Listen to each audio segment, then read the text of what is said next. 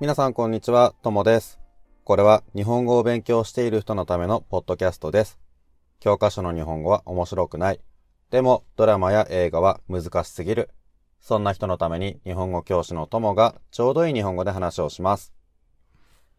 さて、もう12月になりました。早いですね。なんか、大人になってから1年が終わるのがとても早くなった気がします。子供の時って1年はすごく長いものだと思ってたんですけどね。だいたい20歳を過ぎたぐらいから1年がすごく早くて、毎年12月になると、え、もう1年終わりなの？と思ってる気がします。1年が終わるのってちょっと寂しいような気もするんですけど、でも日本は12月といえば嬉しいこともあります。ボーナス。12月はボーナスがもらえます。やっぱりね、働いててお金がもらえるって嬉しいですよね。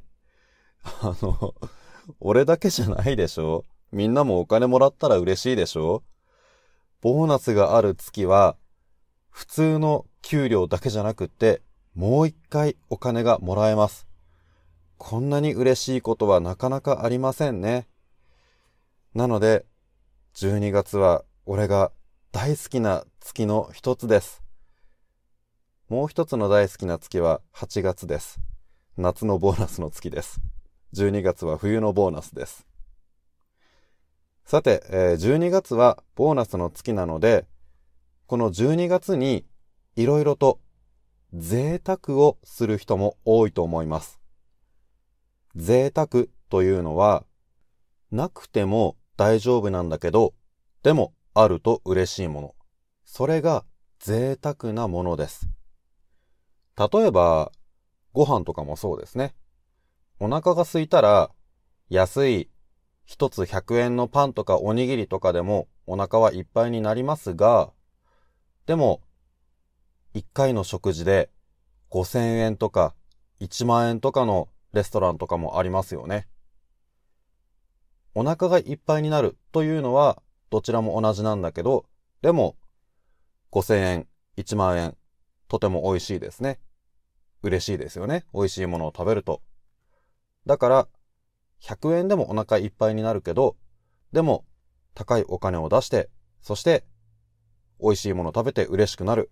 これが贅沢です。100円でもいいけど、なくても大丈夫なんだけど、でもあると嬉しいもの。食べ物だけじゃなくて、まあ、例えば、服とか、カバンとかでもそうですね。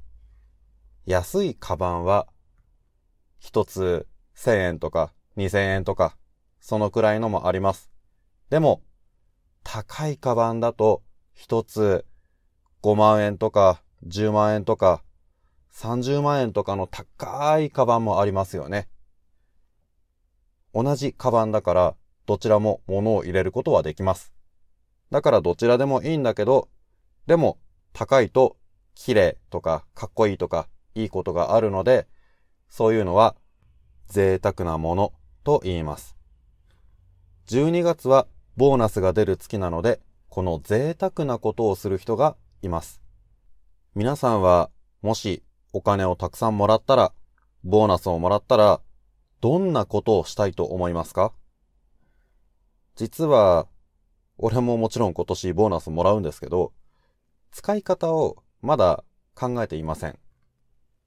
まあ、できるだけ貯金はしたいと思っているので、あまり贅沢なことはできないんですが、少しだけ贅沢なことをしたいと思います。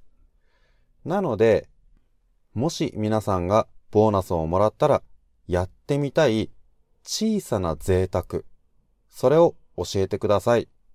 何かいいアイデアがあったらそれをやってみたいと思います。それじゃあ皆さん、何かいいアイディア、いい小さな贅沢があったら教えてください。皆さんの国でお金があったらこんなことをするっていう話があると面白いと思うので、そういう何か俺の知らないことを、えー、ぜひ教えてください。皆さんからのメッセージ待ってます。それじゃあ今日はこれで終わりにします。さようなら。